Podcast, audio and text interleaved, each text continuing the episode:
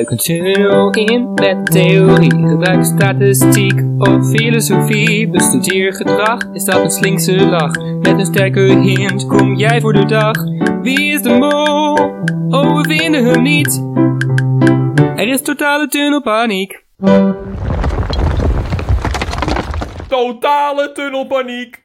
Hallo lieve luisteraars en welkom bij aflevering 1 van Totale tunnelpaniek! Dank aan Hans, a.k.a. Put Your Hands Up. En denk jij nou dat jij onze podcasttitel nog mooier kan schreeuwen? Stuur dat dan in een voiceclip naar ons toe via Facebook, Discord, Instagram of waar je ons ook maar kunt vinden. En ook kun je ons dit seizoen bereiken via Patreon. En daar kun je ook paniekzaaier worden. Dennis, jij weet daar vast alles over te vertellen. Ja, je kan dus eh, op Patreon kan je patroon worden. En daar krijg je natuurlijk iets voor terug. Je krijgt daar extra content voor terug. Een panikerende shout-out en nog veel meer. En dat hebben al een aantal mensen gedaan. Dus die krijgen nu hun panikerende shout-out van ons. Dus heel veel dank aan Jesper, Mieke, Saskia, Jan Willem en Niels. Dank voor jullie steun. Jullie hebben allemaal eh, nou, ja, een eh, steun van eh, 6 euro. Dus eh, alle voordelen zijn voor jullie. En ehm, super bedankt. Ja, super top. Ja, helemaal top. Geweldig. Bedankt. Dank jullie wel. Vandaag bespreken Dennis, Lars, Jan en ik de eerste aflevering van Wie is de Mol 21. Maar voordat we beginnen heeft Jan nog een mededeling. Ja, ik heb nog wel een eh, intense mededeling, eh, al moet ik het zelf zeggen. Dus ik zet ook even mijn camera nu uit. Oh jee. Want ik wil niet dat jullie eh, ja, de emoties op mijn gezicht zien. Dus ik heb, ik heb dus een voiceclip opgenomen van twee minuten. Zullen we wel zakdoekjes klaarzetten? Of? Nou ja, ik hoop het eigenlijk wel. Want als jullie dat niet hebben, dan ga ik een beetje twijfelen aan mezelf. Maar goed, laat ik het maar Oh. gewoon afspelen. Ja. En dan zullen we zien wat er aan de hand is. Beste paniekzaaiers en mijn mede-podcastgenoten Dennis, Tycho, Lars en de Geest vandaan. Voordat we deze aflevering beginnen, wil ik iets rechtzetten. Het is erg lastig voor mij om toe te geven, maar ik heb een grove fout gemaakt. Vorige aflevering heb ik iets gezegd wat feitelijk onjuist is.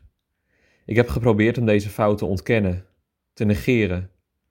Maar dat is niet gelukt. Niets is te verbergen op het internet. Meerdere mensen hebben mij ermee geconfronteerd en ik had totaal geen weerwoord. Ik voelde de digitale hooivorken en brandende fakkels al bij mijn deur staan. Vorige aflevering bespraken wij namelijk de leader van het nieuwe seizoen. Ik wierp mijzelf op als de persoon die de leader goed bekeken had. Ik had een opsomming gemaakt van alle bezienswaardigheden. En zo noemde ik bijvoorbeeld ook de Moldau Express en maakte toen de grootste fout van mijn leven. Ik zei dat deze naam waarschijnlijk gebaseerd was op de rivier de Donau. En misschien lijkt het niet eens zo raar, want hussel de letters van de Donau door elkaar en voeg wat letters toe, haal de N weg en je krijgt de Moldau. Maar de Moldau is de langste rivier in Tsjechië. En de Donau stroomt niet eens door het land. Ik zat er dus niet een beetje naast, maar volledig naast. Daarom voel ik mij genoodzaakt om mijn werkzaamheden bij totale tunnelpaniek per direct voor onbepaalde tijd stop te zetten. Dit valt mij erg zwaar, maar dit is het enige wat ik kan doen om de geloofwaardigheid van deze podcast hoog te houden. Ik wil de luisteraars danken voor de fijne reacties en feedback van de afgelopen maanden. Maar mijn grootste dank gaat uit naar Dennis, Tycho, Lars en Daan, die mij meestal getolereerd hebben in deze podcast. Veel succes Ja, en hopelijk tot ziens. Ja, Jan, ik. eh, ik. ehm, ja, ik snap, ik snap dat je gewoon geen keuze hebt op dit moment. Dat het gewoon. Ja, ja dat, dat het het enige is wat je kan doen. Dat, Ja. je ook eerlijk bent naar jezelf doen, maar. Ja, we gaan je wel heel erg missen. Dapper. Heel dapper. Ja, vind ik echt fijn om te horen gewoon. Maar goed, grapje. Laten we beginnen. Oh, oké. Was dit fake? Dit was niet echt. Ik ga gewoon door. Nou, gelukkig. Oeh. Goed, laten we beginnen. Het is, het is net alsof de minister-president gewoon blijft zitten na een toeslagen. Ja, precies. Oh. Als eh, die het kan, dan kan ik het ook, toch? Nou, als een minister van hintzaken, die moet gewoon blijven. Precies. Nou, laten we gauw beginnen. Ja. In opdracht 1, door een deur, valt in totaal 2500 florijn, eh, euro te verdienen. De kandidaten zijn in een vervallen kasteel, elk in een andere kamer. Ze moeten 250 euro vinden en krijgen dan een aanbod van de mol om ermee een joker te kopen. De zeven kandidaten gaan op het aanbod in en worden vervolgens zelf voor joker gezet. Alleen Rocky, Marije en René behouden het geld, maar geven dat alle drie uit aan echte jokers. Geen geld voor de pot dus. Ja, wie was hier verdacht, Jan? Ja, eigenlijk is iedereen even verdacht, denk ik. Omdat uiteindelijk natuurlijk geen geld is verdiend. En dus in eerste instantie dacht ik, oké, de zeven mensen die voor de joker kiezen, die zijn verdacht. En de mensen die er niet voor kiezen, zijn niet verdacht. Maar uiteindelijk kwam natuurlijk die plot twist, dat die alsnog hun 250 euro voor de, joker, voor de echte joker konden inleveren. Dus ja, ik weet eigenlijk ook niet zo goed wat de mol hier zou doen. Want ik heb wel verschillende verhalen gehoord van ja, misschien zit de mol juist bij de laatste drie. Omdat het dan een soort van geoorloofd is om toch voor de joker te gaan. Dus dan kun je het beter indekken. Maar ik denk ook van ja, de mol kan ook net zo goed bij de eerste zeven zitten om een beetje ervoor te zorgen dat in de tweede groep juist voor de joker wordt gekozen. Omdat dan de mol al zelf 250 euro voor een jokerkaart heeft gegeven. Dus ik kan hier vrij weinig over zeggen over deze opdracht. Ik weet niet hoe mijn podcastgenoten daarover denken. Ik denk eigenlijk wel dat het gunstiger is voor de mol om in de latere groep te zitten. Want daar zijn twee redenen voor. Sowieso eh, heb je dan de controle om de beslissing te maken om dan nog geld uit te geven. Want als je zeg maar in de eerste fase al ervoor zou kiezen om die nepjoker te kopen als mol, dan heb je daarna geen inbreng meer in de latere groep. Of je dan nog het geld in gaat ruilen voor jokers. En dat is niet echt heel gegeven. Je weet niet wat de situatie gaat zijn. Dus dan geef je eigenlijk als mol de controle uit handen en dat wil je niet. Maar als mol wil je ook wel dat dat tweede deel ook wel plaatsvindt. Ja, natuurlijk, uiteindelijk hebben zeven mensen voor het eerste deel ingestemd. Maar stel dat niemand daarmee instemde, dan had je het tweede deel ook niet gehad. Dus dan heb je misschien juist weer dat de mol bij het eerste groepje wil zitten. Ja, maar ik denk dat het ergens ook wel gewoon dat je wel kunt verwachten dat er een aantal mensen zijn die toch denken van ik ga voor die joker. Ja, dat is wel zo. Ik denk dat je inderdaad kunt kijken naar wat zouden de kandidaten doen als kandidaat. Als ik bijvoorbeeld naar Rocky en naar René kijk, dan denk ik van dat lijkt me wel types die inderdaad gewoon zouden zeggen van nee, ik ga, ik ga voor het geld. En dan uiteindelijk gaan ze voor de joker als ze horen dat de rest van het groep wel voor het geld is gegaan.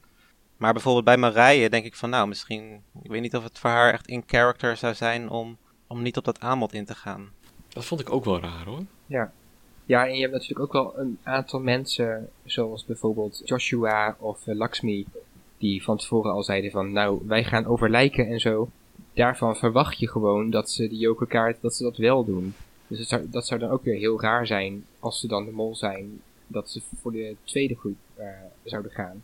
Dus het, het moet natuurlijk ook een beetje inconsistent zijn met hun karakter. Dus ik denk dat het, dat het verschilt wat de betere molpositie is, of dat de, wat de mol zou doen per persoon. Ja, precies. Ik vond trouwens dat eh, Splinter echt een super mooi pak aan had. Wat ik ook nog wel interessant vond, die, al die, bijna alle kandidaten waren zomers gekleed. En Splinter was inderdaad in zo'n heel pak. Dus ik dacht, hij is echt wel dedicated dat hij gewoon altijd een pak draagt. Ook al is het gewoon heel warm. Dus dat Ja. waren weer props voor Splinter.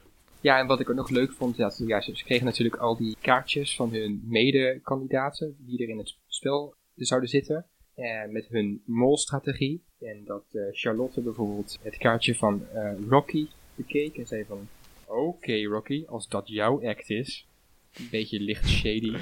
Dus je, je, je, voelt- je, voelt wel echt een beetje die, eh, die sfeer van die groep, dat ze, dat ze het hard spelen en dat ze hard naar elkaar kunnen uithalen als ze dat eh, zouden willen. Wat vonden jullie van die twist met die joker? Ik vond hem wel leuk. Ik denk dat ik als kandidaat dacht ik ook over na van zou ik, zou ik dit doen? En het is een soort van ja, als je het vorige seizoen hebt gekeken, dan weet je dat daar in de eerste aflevering ook een psychologische opdracht zat die een beetje dezelfde opzet heeft, waarbij het ook eigenlijk de boodschap was van wees niet Ja. te gretig. Ja, maar ik had ook wel, want toen was het natuurlijk zo, voor het jubileumseizoen lag het echt wel voor de hand van ja, het is een soort van te makkelijk. Want ze hoefden niks in te leveren, ze, ze moesten langs die bakjes lopen en dat zouden ze teruglopen voor de vrijstelling. Maar nu was het zo van ja, ze moest wel 250 euro inleveren en op die envelop stond een joker. Dus ik denk dat als, dat als ik kandidaat was geweest, had ik daar wel mee ingestemd, denk ik. Op dat punt. Ja, maar op zich is het concept wel hetzelfde. Want bij uh, het vorige seizoen moesten, liepen ze ook langs een briefje van 250 euro. Dus hebben ze eigenlijk ook 250 euro opgegeven voor. Ja, maar dat vind ik toch anders. Want ze moesten nu die 250 euro echt fysiek onder de deur doorschuiven. En dan in dat, bij die bakjes is zo van je moet het gewoon niet pakken. Dus ja, dat vind ik toch iets een klein verschil. Maar je hebt wel gelijk dat inderdaad in de. Je kan zoiets verwachten dat het een soort van te makkelijk is om het zo te doen. Ja. Ja. Ja, en op zich vond ik Splinter deze opdracht best wel interessant. Voornamelijk door zijn pak dus. Al reden genoeg, ja. Sowieso. Maar hij kwam binnen en hij dacht van, weet je, ik ga dit interieur eens goed opnieuw inrichten. Dus uh, en hij vond ook de 250 euro en vergeleek dat met een trouwring. Van dit briefje van 250 euro en ik zijn nu één. En echt, een paar seconden later, woesh, onder de deur door. ja, zo gaan die dingen. Als er gewoon iets beters langskomt, dan up, gewoon meteen die trouwring weg. Dus uh, weten we dat ook weer van Splinter. Ja. Nou, dan gaan we naar opdracht 2. Nou, nu, wacht even. Ik, ik, heb, ik heb nog allemaal andere dingen ja, te zeggen. Ik ook. Oh, oké. Okay, nee, go ahead. Nou ja, wat, ik, wat verder nog opviel, ik vond het leuk dat meteen in deze openingsopdracht de mol eigenlijk ook een bepaalde rol had. Dus dat was dus inderdaad buiten die deuren dan op de deur kloppen en dat met het jokerverhaal. Ik vond het leuk dat ze dat deden, omdat het nu vrijwel onmogelijk was voor de kandidaat om erachter te komen wie de mol was. Dat is natuurlijk bij het jubileumseizoen had je natuurlijk dat Nicky achterom keek en zag dat Jeroen daar liep. Nu was het gewoon onmogelijk, maar er was wel een confrontatie met de mol. Dus ik vond het wel leuk dat het meteen eigenlijk bij die eerste opdracht een soort van op scherp werd gezet van ja, er is een mol, ik ben er, uh, wees bewust van mij. Ja, ik zou denk ik wel meteen onder die deur doorkijken, denk ik. Ja, of door het sleutelgat bijvoorbeeld. Ja, dat je misschien toch een hand ziet of zo. Of... Ja, maar ik denk dat ze dat misschien wel afgeschermd hebben ook. Ja, als je ja, zeg maar in dat moment van adrenaline bent, weet ik ook niet of je zo helder denkt dat je echt er meteen doorheen nee. kijkt. Ja, precies. Ja, want we zagen ook een paar reacties van mensen daarop. Dat is misschien nog wel Ik bedoel dat dat bonzen? Ja, ja want wat, wat mij opviel, wat ik eigenlijk bij de voorbeschouwing ook zei, dat mij opviel dat Charlotte heel veel in beeld was Mhm. en heel veel reageert op andere mensen. Ze is sowieso best wel Ja. expressief. En zij was nu ook de eerste persoon waarbij we dat gebons hoorden. En zij had ook wederom weer een hele grote Maar reactie vind daarop. je dat dan misschien verdacht naar Charlotte toe, of is het gewoon een observatie? Ik vind dat onverdacht Oké, want het kan ook gewoon, inderdaad, zoals je zei, dat ze expressief is. Dus dat ze juist een kandidaat willen laten zien die er echt zichtbaar op reageert. Ja, ja, dus dat is een beetje mijn idee, zeg maar, dat zij die kandidaat is die heel expressief reageert en dat ze dat graag gebruiken. Ik denk niet dat dat de mol is. Die is niet zo spontaan en vrij daarin, denk ik. Oké, nog andere dingen die jullie zijn opgevallen? Nou, één dingetje wat me opviel, ik verdenk hem niet per se, maar Erik, toen hij door de kamer zocht, hij ging eerst kijken achter het grote schilderij en keek niet onder het kleine schilderij dat er zeg maar precies naast hing. Dus ik weet niet of als mol moet je natuurlijk ook doen alsof je echt gaat zoeken, want je weet waarschijnlijk waar dat geld ligt. Maar ik vond dat een beetje een vreemd shot, maar ik weet niet of ik er nu te veel op doordenk. Maar het viel op. Hmm. Hmm, dus jij zit volledig op Erik. ja, helemaal. Oké. Ja, dat was natuurlijk ook een beetje zo bij René, want daarbij zat het echt in zo'n kastje van de tafel. En daarvan zou je denken van dat is de eerste plek waar je kijkt, in zo'n kastje. Maar dat duurde ook best wel een tijdje.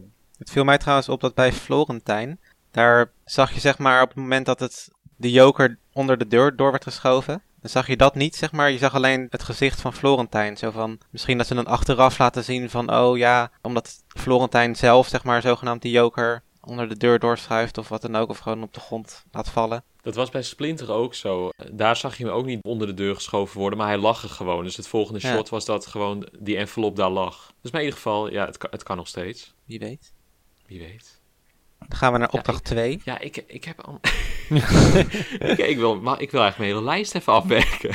Ja, Jan, heb je nog wat toe te voegen misschien? Ja, ik heb, ik heb heel wat dingen toe te voegen. Ik vond het wel mooi dat, dat Rem, want we hadden natuurlijk die, die, die joker-envelop. En bij iedereen zag je gewoon dat ze een mooi die envelop openmaakte. Maar bij Remco zag je dat hij helemaal opengescheurd was. Dus ik, dat vond ik ook wel leuk. Want ik dacht, dat is echt zo'n... Dat zo, zo zou ik ook in het spel zijn. Dat ik echt zo agressief die hele envelop openscheur. Van kom hier met die eh, joker. Dus toen dacht Ja. ik wel van, oh, dat vind ik wel leuk. Nou, dat, dat was het eigenlijk. Oké. Ja, ja, ik had inderdaad ook wel een beetje die, eh, het gevoel van die opdracht deed me ook een beetje denken aan een escape room. Ja, zeker. Tycho weet dat, want eh, wij hebben samen een keer een escape room gedaan. Maar ik ben ook echt zo'n persoon die dan overal aan gaat zitten en dan overal, Dingen kapot maakt. ja, dat je denkt van, eh, moet dit? Of klopt dit? Of kan dit kapot? Je hebt soms ook wel bij escape rooms dat gewoon ook dingen kapot zijn. Of dat natuurlijk al heel veel mensen het gebruikt hebben. En dat je inderdaad denkt van ja, hoort dit zo? Of ben ik het nu aan het slopen? Ja, die Marije die was ook zo van, oh, nu niet gaan slopen, toen ze dat, die balk uit de muur haalde. Ja, Ja, dus dat, dat eh, vond ik wel een ja, leuk gevoel wat ze dan eh, neerzetten daar, want dat vond ik heel, heel herkenbaar. Oké, dan gaan we naar opdracht 2. Vriend of vijand. De laseropdracht. Er valt 1500 euro te verdienen. De kandidaten moesten codes met elkaar communiceren om kistjes met geld erin te openen en zorgen dat ze niet werden afgeschoten. Easy peasy lemon squeezy zou je denken. Op een gegeven moment mogen de kandidaten elkaar ook afschieten, zodat de last man standing een vrijstelling kan winnen, maar hier gaat niemand op in, omdat ze allemaal uniten. Uiteindelijk wordt er 450 euro verdiend. Wat is jou opgevallen in deze opdracht, Lars? Nou, ik vond het allereerst best een leuke lezeropdracht en daar ben ik normaal niet heel van. Ik vond het wel lastig om te volgen wat er precies gebeurde. Ze staan natuurlijk met z'n tienen daar op dat veld, krijgen geen plattegrond zeg maar te zien. Dus Ja. het is eigenlijk echt kijken naar wat zij zelf zeggen over de situatie. Ja, wat mij wel opviel, en ook ik heb op het internet gehoord dat mensen hier Joshua heel erg gingen verdenken, omdat hij eh, heel actief zou zijn, maar dan toch zou worden afgeschoten, want hij werd ook afgeschoten. Maar hij gaf wel zijn 100 euro aan eh Marije, die eigenlijk daar de hele tijd zat als een soort van save point. En ja, dus eigenlijk had zij uiteindelijk ook dat 100 euro briefje aan het einde. Dus voor de mensen die Joshua verdachten, ik eh, zie het niet aan deze opdracht. Ja, en voor de rest, zoals ik al zei, we moeten het doen met de biechten van de mensen. Dus je ziet ook dat Rocky opeens heel erg de focus op zich krijgt, omdat zij Remco misschien neer had geschoten. Ja. Ik weet niet, ik vond sowieso dat Rocky deze aflevering wel echt heel erg een soort van verdachte focus op zich kreeg. Want we hadden al, net zoals eh, Dennis zei in de eerste opdracht, dat Charlotte zei van, oh, zo ga jij het spelen, je doet alsof je niks van Wie is de Mol weet. En hier is het zo van, oh, Rocky die kan dat dus gedaan hebben, dat neerschieten. Dus dat is heel erg wat mij opvult bij deze opdracht. Nou, voor mij was het eigenlijk bij opdracht 1, de drie mensen die bij mij in de focus kwamen, waren toch wel de laatste groep, zeg maar, die ervoor kozen om de echte jokers te krijgen. Dus Marije, René en Rocky. Maar hierdoor Mhm. vond ik Rocky eigenlijk weer minder verdacht. En ging mijn aandacht weer meer uit naar René en Marije. En René die was een beetje aan het klungelen met haar leesbril, prachtig. zo mooi was dat. Oh, heerlijk, ja. Maar het is wel inderdaad... Ze, ze was getallen verkeerd aan het schreeuwen en ze hoorde het niet goed of zo. En toen ging ze maar haar eigen ding doen. En Marije was eigenlijk gewoon niks aan het doen, als een soort van save point. En ik denk, in de eerste aflevering van Wie is de Mol, is het voor de Mol eigenlijk niet het belangrijkst per se om geld uit de pot te krijgen, maar het is meer belangrijk om zeg maar je personage te vast te zetten en te establishen. Dus bijvoorbeeld wat Ja. voor soort mol jij gaat zijn. Bijvoorbeeld de klunzige mol zou René kunnen zijn, net zoals Milushka. Of dan Marije misschien de meer wat dominante, excentrieke, enthousiaste mol. Of Lakshmi, de stille mol. Zeg maar, dat is een beetje het idee van wat ik heb van dat in aflevering 1 het beste de mol zou kunnen doen. Dus niet per se Ja. geld uit de pot te krijgen. En als ik hier kijk, dan is het wel echt René Fokker die dan echt heel stuntelig doet, maar echt tot in het absurde bijna. En ja, ik vond Marije ook... Ja, wat, wat heeft ze nou uiteindelijk gedaan? Want die 100 euro die zij aan het einde had, kwam eigenlijk van Joshua. Ja, maar op, Dat is waar. ja, ik vond op zich wel een slim idee van die Joshua om zijn 100 euro aan haar te geven, omdat ze inderdaad gewoon in een safe point zat. Dus in principe, zij heeft vrij weinig gedaan, maar ze heeft zich ook niet af laten schieten. Dus ze heeft wel dat geld veilig gesteld. True, maar ik denk dat je als mol jezelf ook niet zou willen laten afschieten. Sowieso niet vroeg. In het spel. En je hebt nog de twist die kwam, maar waar niemand eigenlijk op inging. Ja, je, je ziet Joshua je wel even dus Unite schrijven en toen zag je Marije opeens heel random met de laser de lucht in schieten. Ja. ik, ik gok als ja, solidariteit daarop, maar ja, ik zou wel zeggen dat omdat Marije eigenlijk heel stil zat en blijkbaar op een bepaald punt moest zitten, dat waarschijnlijk de andere mensen niet zo erg op haar zouden focussen en dat zij in plaats van Rocky wel mensen zou kunnen neerschieten als dat het geval was. Maar dat ligt ook heel erg aan de layout van dat ding, want ze zou zeg maar dan de helft niet kunnen zien of zo. Ik, weet, ik heb niet goed gekeken hoe het allemaal precies in elkaar zit met elkaar. Ja. Maar... Dat, dat kon je ook niet zien, want we hadden inderdaad geen overzicht. En uit de beelden kun je niet echt construeren hoe ze precies zaten, hoe dat veld eruit zag. Jij zag volgens mij wel een, een, shot van boven, volgens mij één keer, dat je een beetje zag hoe het stond, maar niet echt wie waar was. Nee. En ik denk eigenlijk dat Joshua zichzelf een beetje heeft gedisqualificeerd als mol in deze aflevering. Mhm. Ook inderdaad voornamelijk in opdracht 2.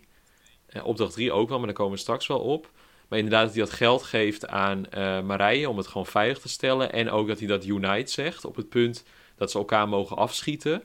Ik denk van, voor de mol was het daarna vrij lastig om dan toch te zeggen van... ja, we gaan elkaar toch wel afschieten of zo. Hij heeft gewoon dat helemaal stopgezet.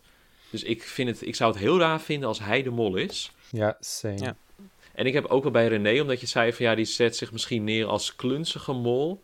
Ik vind het ook wel dat het heel sterk wordt neergezet al, ook al in die, in die filmpjes bij de voorbeschouwing. Dat toen zei René al van ja, ik ben half doof en ik kan niet meekomen met de jonge mensen. Ik dacht van, het ligt er zo dik bovenop dat zij een soort van half gehandicapt is. en ik vind het dan toch ja, ik, denk, ik vind het op zich, ik, vind haar echt, ik vond het echt leuk dat ze met die leesbril zo door dat veld liep. Ook echt, ze rende niet echt, maar het was meer een soort van snel wandelen. ik, kijk, ik zou het echt leuk vinden als zij de mol is, gewoon, dat je gewoon dat soort klunzige dingen hebt. Maar ik vind het dan minder leuk dat zij al nu al helemaal heeft neergezet van, ja, ik ben helemaal incapabel en ik kan niks. Dus ik heb liever van dat je gewoon dat, dat soort dingen gebeuren zonder dat het echt heel erg benoemd wordt of zo.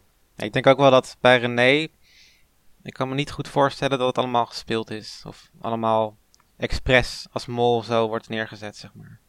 Sorry, dat je denkt dat het wel zo is of niet zo is? Nee, ik, ik denk dat, dat zij gewoon een kandidaat is die gewoon zo is. Ja, en dat het misschien wel een beetje aandikt om wel verdacht te worden, denk ik. Ik denk dat dat een beetje de reden is. Ja, waarschijnlijk wel. Het zou goed kunnen. Ja, nou nog even terug naar uh, Tigo in het uh, begin. Jij uh, zei van, dit is de laseropdracht. Maar we zagen in het, de vooruitblik dat er nog een laseropdracht komt. Ja, klopt. Dus uh, het wordt een laseropdracht. Ja. Misschien hebben ze elke aflevering hebben ze nu een laseropdracht. Ja, ja dat uh, wou ik ook zeggen. Maar inderdaad, in die vooruitblik, ja, daar komen we straks nog wel op. Maar dan zagen we ook dat het donker was, die laseropdracht. En ik weet nog dat Daan, onze podcastgenoot van seizoen 1, meer opdrachten in de schemering wilde. Dus die zal dan ook wel blij zijn. Ja. Nee, ja, wat ik eigenlijk nog wou zeggen over deze opdracht is dat er qua molverdachten niet heel veel over te zeggen is. Behalve dan inderdaad dat Joshua heel onverdacht is. Maar als je ook kijkt wat van bedragen er op zijn gehaald met deze opdracht, maximaal 150 euro van uh, Splinter. Nou, dat is allemaal nog steeds veel lager dan bijvoorbeeld die kist die uh, Jeroen vorig seizoen over de lijn haalde. Zou het toch 450 euro of zo? Ja, maar als je het gewoon per kandidaat bekijkt, dan heeft bijvoorbeeld Splinter, die heeft maar 150 euro binnengehaald. Ah, oké. Uh, Rocky maar 125 euro. Dus daarop zou je ze nog niet af kunnen strepen als mogelijke molverdachte. Nou, wat mij opviel was dat uh, Charlotte had aan het eind van de opdracht een biecht waarin ze zei: In deze opdracht werd 450 euro verdiend in plaats van 1500 euro. Ja, is toch mooi? Alsof zij er blij mee was dat het maar 450 ja, euro was. Ik heb dat ook wel weer gehoord van ja, dit is misschien een molle uitspraak. Maar ik denk van ja, zouden ze dat zo echt zo heel erin laten, zo duidelijk? Ik, ik, ik weet het niet. Ja, ik denk niet dat echt dat dat naar haar verwijst als mol. Maar goed, het kan natuurlijk altijd. Dat is het irritant aan dit programma. Maar goed, ja, ik denk het niet. Ja. Ja, wat ik nog eigenlijk afvroeg aan jullie. Denken jullie dat de mol bij de laatste vier zat? Dus die overbleven? Splinter, Marije. Uh, even kijken, wie waren er nou over? Rocky. Rocky en Charlotte. Denken jullie dat de mol bij die vier zat? Of denk je dat de mol afgeschoten is? Ik denk wel dat de mol bij die vier zat. Oké, waarom? Nou ja, omdat wat net ook een van jullie al zei, dat ja, op het moment dat je afgeschoten wordt, dan ja, lig je uit het spel en dan kun je niet zoveel meer. Dus tenzij je echt veel geld bij je had, dan zou ik me als mol laten afschieten. Maar echt bijvoorbeeld maar 100 euro zoals Marije had, die had 100 euro en dat was eigenlijk niet eens haar eigen 100 euro. Ja, dan kun je misschien nog denken van oké, eh, laat ik nu eventjes een beetje de heldin spelen. En me op die manier onverdacht maken. Maar ja, dus ik denk, denk inderdaad wel als je veel geld bij je hebt, dan zou ik me wel laten afschieten. Ja, het is natuurlijk nog eh, aflevering 1. Dus je wil als mol wil je nog vooral zorgen dat mensen je gaan vertrouwen nu. Dus wat dat betreft denk ik dat de kans wel groot is dat de mol een beetje geld binnen heeft gehaald om vertrouwen te wekken. Ja. En als de mol toch zou zijn afgeschoten, dan laat afgeschoten. Dan is het niet, Ja. denk ik, Erik die meteen vroeg werd afgeschoten. Ja, je hebt Erik en Florentijn, die... Florentijn, hè? Ja, Florentijn. Ja. die, Heel eh, goed, je hebt het geleerd. Oh, wat goed. Ja, nee, die zijn afgeschoten voordat de twist kwam. Vonden jullie trouwens ook dat eh, het allemaal heel snel ging? Want ik had het idee dat opdracht 2, toen het bijna af was, toen was het volgens mij niet eens een half uur voorbij gegaan. Ja. Want dat had ik dus toen ik het keek, dat ik echt dacht van oké, opdracht 1 was gedaan. Toen had je eigenlijk nauwelijks een tussenstuk. Toen had je alleen Rick die even wat zei. Toen begon opdracht 2 meteen. Toen dacht ik wel van, oh, er komt er misschien bij de test nog een heel iets. Maar dat, dat was dus niet zo. Vooral als je het vergelijkt met het vorige jubileumseizoen. Toen in de eerste aflevering iets filmischer was. Dat ze dat Ja. meer over de hele aflevering uitspreiden of zo. Nu was het echt gewoon van oké, bam, opdracht 1, bam, opdracht 2. Dus meteen in de Wie Mol structuur, zeg maar. Dat miste ik nu een beetje. Inderdaad, bij het jubileumseizoen, ja, dat was misschien ook specifiek aflevering 5 of zo. Dat aan die ontbijttafel zaten bij, bij die Elba-opdracht. En dan had je ook echt een beetje het idee van hoe ze de tijd daar doorbrachten. En dat had ik bijvoorbeeld nu in deze aflevering bijna niet. Dus ik weet niet of dat toevallig was dat ze dat in het jubileumseizoen zoveel deden. Je had wel dat ene moment waarop ze de penningmeester gingen uitkiezen. Dat kwam geloof ik na opdracht 2. Ja. Daar was eigenlijk ook ja, niet heel veel interactie tussen uit te halen tussen de mensen. Maar het was wel echt mooi Splinter met, dat, met zijn roze ding, met zijn roze kistje.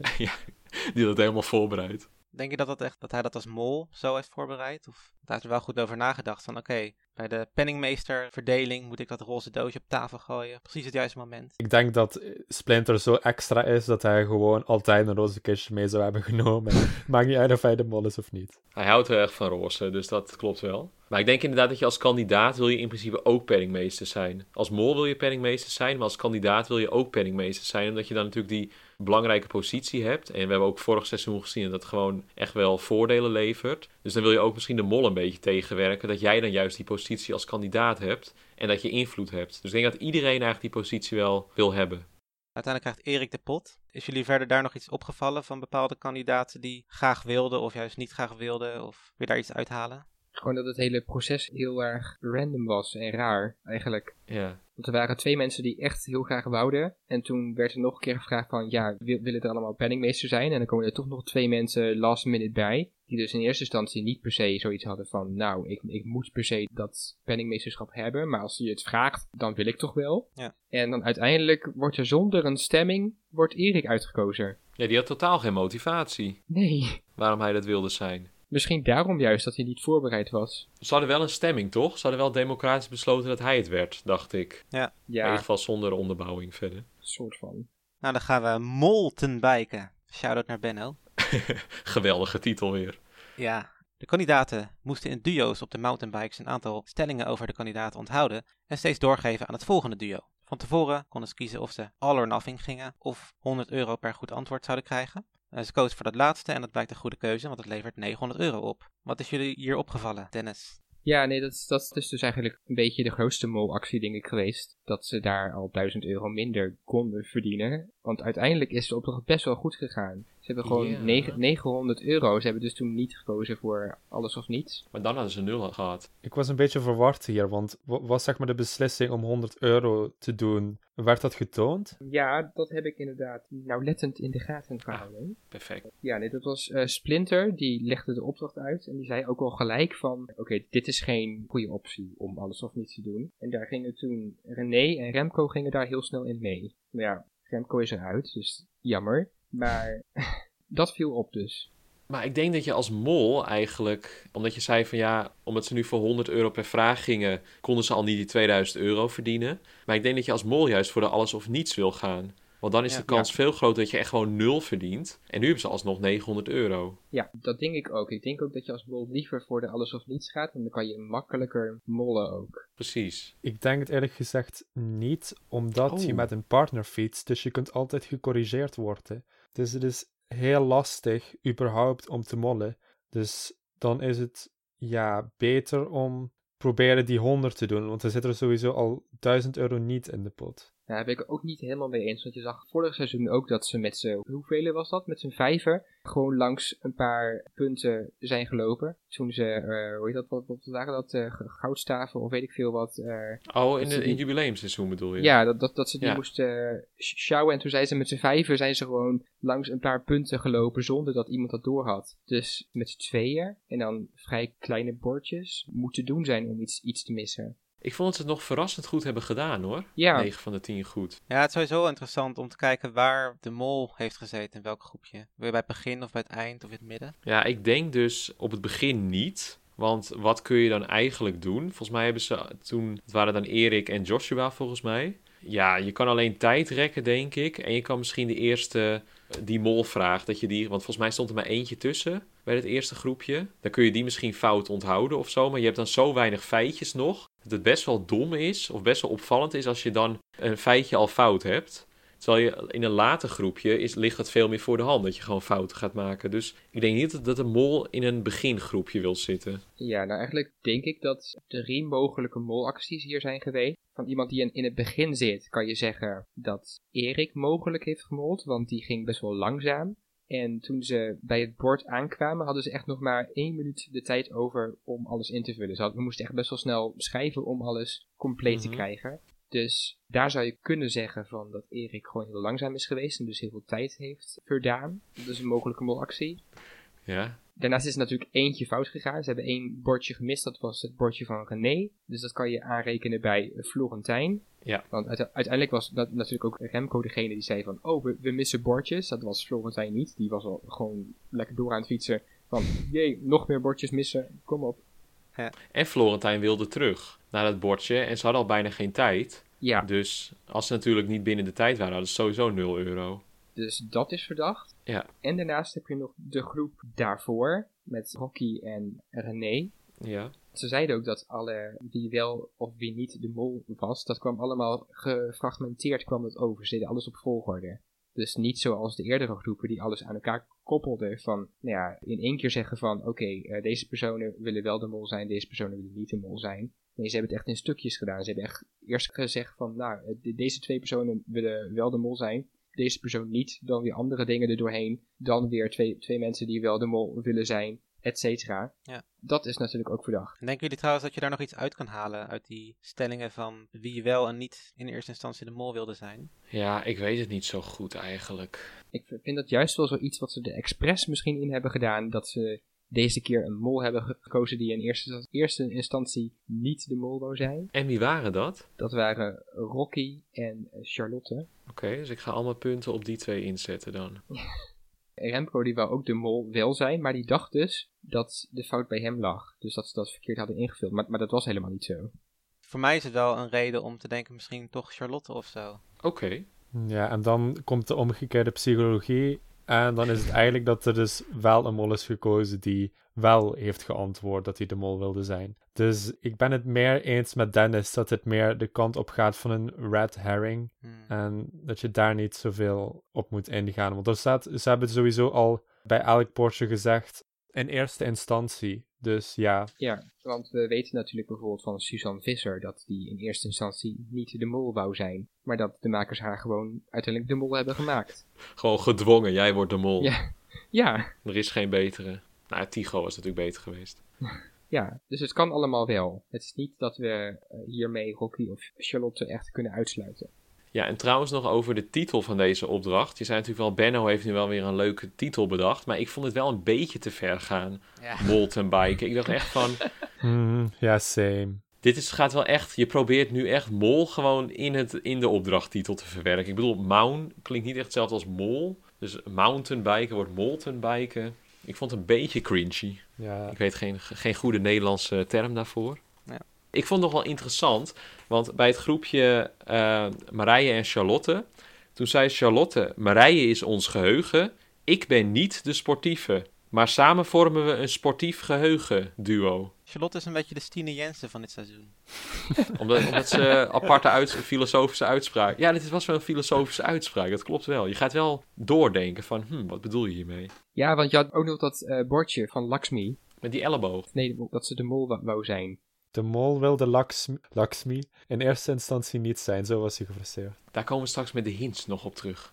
Oeh, teaser. Oh, wat ik wel nog wilde benoemen is dat, net zoals bij, eh, Jan had gezegd bij het team Charlotte en Marije. Marije zou het geheugen moeten zijn, maar ze kon het wel niet heel goed onthouden allemaal. Want ze bleef maar persen zeggen. Ja, maar ze was wel bezig om het te groeperen, die feitjes. Dus dat vond ik op zich wel een slimme tactiek. True. En ik vind sowieso bij Marije dat ze eigenlijk... Ze is heel enthousiast en ze reageert heel erg... Ja, ik weet niet of het aangezet is, maar ik vind het best wel natuurlijk overkomen als een heel enthousiast persoon. Nou, Een beetje als een, zo'n kind die dan gewoon heel blij op alles reageert. Maar, ze staat wel op mijn radar hoor. oh, oké. Want haar vader is dus Andries Knevel. En ik weet niet of jullie die kennen. Dat is zo'n eh, EO-presentator met Thijs van der Brink. En die is echt heel erg eh, neutraal. Die is echt dat je denkt van, die is nooit uitbundig of zo. Ja. Maar misschien dat haar moeder wel heel uitbundig is, dat kan natuurlijk. Ze is sowieso van beroep bij shownews, dus ik kan me heel goed voorstellen dat ze echt zo eh, uitbundig is. Ja, maar ik, ik vond het wel leuk. En ze deed me ook wel een beetje, de- beetje denken aan Miljushka van eh, 2020. Ja, wel een beetje, ja. Oh ja. En wat me trouwens ook nog opviel, dus bij, eh, in latere, bij latere groepjes kregen we veel minder feiten te zien. En ik snap ook wel, die feiten lopen natuurlijk op qua aantal. Maar ik had het idee dat bij Rocky en René dat het eigenlijk heel erg geknipt was. En dat we echt maar 30 seconden van hun zagen en dat toen alweer het volgende was. Terwijl het in het begin echt heel duidelijk het hele traject werd laten zien. Ja. Dus ik dacht toen weer, is dat misschien iets wat we bij de ontknoping, bij de molacties, dat we daar opeens dan beelden van dat stuk gaan zien. Ja, ik denk dat dat gewoon meer is omdat het anders een beetje herhalend wordt van weer beelden van mensen die fietsen en bordjes. Maar- Ja, dat, dat ben ik wel met je eens, maar ik vond het toch wel opvallend. Ja, ze hadden het misschien wel iets beter kunnen verdelen. Ja. Nou, dan gaan we naar de test en executie. Ja, Remco moest naar huis. Vreselijk. En bij de test zegt hij dat hij Charlotte totaal niet verdenkt. Dus dat is weer de zoveelste mogelijke aanwijzing naar Charlotte. Die echt obvious in, in je gezicht wordt, wordt gegooid, maar Ja. oké. Ja, dit was wel een beetje een unieke manier van zeggen. Want normaal heb je het niet dat ze echt knippen dat eh, iemand totaal niet op iemand zit en dan twee personen en dan eigenlijk totaal geen uitspraak doet. Want het is een beetje normaal gezien bij Wie is de Mol dat of eh, de eerste afvaller op de mol zit en de rest niet, of dat niemand op de mol zit. Dat was een beetje gebruikelijk, de eh, verdeling, hoe ze dat eh, lieten zien. Maar dat is sinds vorig seizoen, het jubileumseizoen, was dat dus al niet meer zo. Dus ik gok dat we in die zin die truc niet meer toe kunnen passen. Maar ik vond de, de manier van zeggen, ja, toch wel vreemd. Het is echt, zoals Dennis zegt, in your face. Ja, wat me ook nog heel erg opviel was het shot van Florentijn. Ik weet niet of, of, of jullie dat is opgevallen, maar die lag echt ondersteboven met zijn molboekje. Een heel raar shot was dat. Oh nee. Florentijn moet ik sowieso nog een beetje aan wennen. Oh, gewoon aan de persoon moet je wennen. Ja, nog een beetje een vaag figuur. Ja, maar zo kunstenaar toch? Precies. Ja, het zijn een beetje aparte types, hè. Nou ja, we willen niet meteen mensen tegen de schenen gaan trappen. Op een gegeven moment zei hij in een biecht een keer iets over een zware dobber. Toen dacht ik wel van, hey, good one. De bad eend. Ja, Ja, nee, en verder dacht ik ook nog aan dat ze de laatste jaren met de VS Mol vinden ze het heel erg leuk om achteraf te kunnen zeggen van, kijk, je wist het. Je had dat hier kunnen weten. Ja. Dat hebben ze bijvoorbeeld ook met eh, Tina gedaan. Zo van dat ze een paar keer naast uitspraken stond van Jeroen. Oh ja. Van, ja, ik, ik was hier gisteren al. Dat het echt zo'n ding was van, je had het hier kunnen weten. Dus ik bedacht me nu zo van, oké, wat heeft Remco allemaal gedaan? Waardoor ze achteraf kunnen zeggen van, nou, hier had je het kunnen weten. Dat is wel een goeie. En dan moest ik, moest ik eigenlijk denken aan drie momenten. Oké. Dus bij de laatste opdracht heeft hij natuurlijk samen met Florentijn gefietst. Die spontaan allemaal bordjes voorbij fietst. Dat is natuurlijk een soort van ding dat ze kunnen zeggen van, nou, dat is de mol. Mhm. En bij de tweede opdracht was dat met René, dat zij echt twee meter van haar afstond. Dat ze helemaal niks hoorde en zag en bejaard speelde. ja. ja. Daarvan kun je zeggen van, nou, je had het kunnen weten. En natuurlijk met Ro- Rocky die hem mogelijk heeft afgeschoten. Hm. Dus dat zijn een beetje de, de drie personen en drie acties waarbij ik denk van, nou, daar kunnen ze in de reunie bij zeggen tegen Remco van, ja, Maar denk je ook niet dat bijvoorbeeld over Rocky dat Remco wat vragen op haar heeft ingezet? Omdat het best wel duidelijk was dat hij haar ging verdenken omdat hij dacht dat zij hem had afgeschoten. Dus ik denk eigenlijk dat hij ook wel wat vragen op haar heeft ingezet in de test. Hij ligt er nu uit, dus Rocky is misschien niet de mol. Maar misschien is dat te simpel gedacht. Ja, want hij zei ook wel in zijn biecht van dat hij dacht dat Rocky hem had afgeschoten, maar dat hij Rocky niet echt verdacht vond. Oh, dat heb ik even gemist. Ja, hij zei het eigenlijk nog best wel sterk. Dat hij van alle mensen Rocky het minst verdachte. Ja, Hmm. Ja, dat is meer een beetje zo'n frustratie van... Zij was de enige die ik nog een beetje vertrouwde en dan schiet ze me af. ja, Maar dat is ook gek, want op dat punt hadden ze maar één opdracht gehad. En dat, dat hij allemaal denkt van, oh, Rocky was de enige die ik, nog, die ik nog vertrouwde in dit spel. Terwijl ze echt letterlijk één opdracht hadden gehad. Dat vond ik ook een beetje dramatisch als hij dat zo ziet. En daarom ligt hij er ook uit misschien. Ja, ook wel terecht, denk ik dan. Maar ik vind het wel jammer hoor. Ik vond hem wel een leuke kandidaat. Maar hadden jullie het verwacht dat hij eruit ging? Ik denk het wel. ergens verwacht ik het wel, omdat er vaak een ouder persoon uitgaat. dus het was wel een soort van Ja. Erik, René of Remco die eruit zou gaan, in mijn Nou, beleving. Oud, oud. Dit is niet leuk voor onze oude luisteraars. Die zitten nu te Nee, luisteren ja. en denken van, oh, ben ik Van niks middelbare leeftijd. Nee, maar ik zei ouder, hè? Ouder. Dus gewoon de, de oudere personen binnen de groep. Oké, Oké. Good save. Dus als er een groep van kinderen meedoet en er zit één iemand bij van 20, dan gaat die van 20 er waarschijnlijk als eerste uit. dat is niet hoe het werkt. Het is meer gewoon gebaseerd op vorige seizoenen van Wie is de Mol, dat vaak... Ja, oké. is gewoon, je hebt het puur geëxtrapoleerd naar dit seizoen. Ik snap het. Oké. ja. Dus, maar eigenlijk had ik dus ook verwacht dat Erik eruit ging. Maar ja, het werd Remco. Maar dat is, ja, dat kan ook, hè. Tja. Dat kan. Dat is ook wel een van de bekendere mensen. Dat heb je natuurlijk ook wel. Dat dan bijvoorbeeld Anita Witsierder opeens uitgaat als basically meest, meest bekende Ne- Nederlander van dat seizoen. Dat gebeurt denk ik ook wel iets vaker. Ja. Dat je eigenlijk dat je bekendheid ervoor zorgt dat je niet de test goed kan invullen. Ja, ja, Dan, Ja. moeten wij, dan moeten wij nooit meedoen, want dan liggen wij er Nee. meteen als eerste uit. Ik bedoel, als BN'ers die we zijn. BN'ers. Ja. ja. Tja. Zullen wij dan naar de terugblik? En dan zult u denken, wat is de terugblik? Terugblik? Huh? In de terugblik blikken we, jawel, terug op oudere seizoenen. En onze paniekzaaiers mogen bepalen waar we dan zo op terugblikken. Deze keer is gekozen voor de beste nepmol-acties aller tijden. dus, jongens, wat zijn de beste nepmol-acties van alle Wie is de Mol seizoenen volgens jullie? Lars, begin jij. Oké. Nou, echt één actie die ik toevallig laatst heb gezien, want ik heb de oudere seizoenen teruggekeken. Het is niet per se echt een molactie in de zin van geld uit de pot houden, maar het was wel heel mooi hoe na de opdracht met dat twee personen moesten, zeg maar, afgezonderd van de rest van de groep een opdracht doen, waarbij ze in seizoen 3 vragen over de andere kandidaten moesten beantwoorden. En als ze dat niet goed deden, werd hun bagage in de fik gezet. In de fik gezet? Ja, Was Ja, Oh, Ehm, kan terugkijken. ja dat, dat was met het iconische moment met eh, Ja. Karen. Ja haar precies, dat is waar ik was... naartoe wil Oh. gaan, ja. Ja, Karen, die dan niet een van die twee personen is, maar die dan dus uiteindelijk later van hun krijgt te horen dat dat is gebeurd met haar bagage. En zij dan de iconische uitspraak doet, nou, dan ga ik weg, dan doen ze het maar zonder mol. Maar En hebben dat- ze serie... Oh, sorry. Ja, en hebben, dat... ze serie... Sorry. Hebben ze serieus bagage in de fik gestoken? Nee. Nee, Oh, ik dacht al, wat een sadistisch spel dan. Lijkt wel de mol België. nee ze, ze, ze, ze moesten alleen denken dat ze dat hadden, hadden gedaan. Maar het, het was niet echt hun bagage. Oké. Ja. Maar dus, dat moment waarop ze dat zei, je kon een speld horen vallen waarschijnlijk. Want iedereen was zo geschokt dat ze dat gewoon zo keihard zei. Want ze was ook gewoon best wel een goede nepmol in haar seizoen. Ied- eh, veel mensen verdachten haar. Hoofdverdachte. Ja, dat was. Ik, vond dat gewoon echt zo'n heel mooi oprecht moment. Dat iemand zonder al te veel wie is de mol kennis gewoon zo'n moment kan creëren. Ja, dat was wel een van mijn favoriete acties. Ja, nou zal ik er dan ook even één in gooien. Ik was natuurlijk sowieso al fan van seizoen 5. Maar eh, ik wil sowieso wel eh, Isabella noemen, die toen ook hulpmol was. Want daar, daar kreeg ze dus ook echt een, eh, een joker voor. Maar die heeft bij het spel waarbij ze koffertjes moesten verwisselen, is ze finaal onderuit gegaan. Oh, En dat is toch wel echt een hele mooie blij- het blijft maar terugkomen, hè, dat moment. Ja, ik hou van dat moment. Dat is zo iconisch. En natuurlijk moeten we nog de, de queen noemen van alle netmolacties. Natja. Natja. Ja. Natja. Ja, Natja heeft echt in haar seizoen met haar... Ik ga even op de olifant zitten. Want ja, ik ben er toch. En eh, nou ja, natuurlijk haar moment dat ze gewoon rechtdoor loopt in de tempel. Oh, ik lig eruit. nou ja, eh, of dat ze in een van de eerste afleveringen met Menno Bentveld hijgend aan de telefoon zit.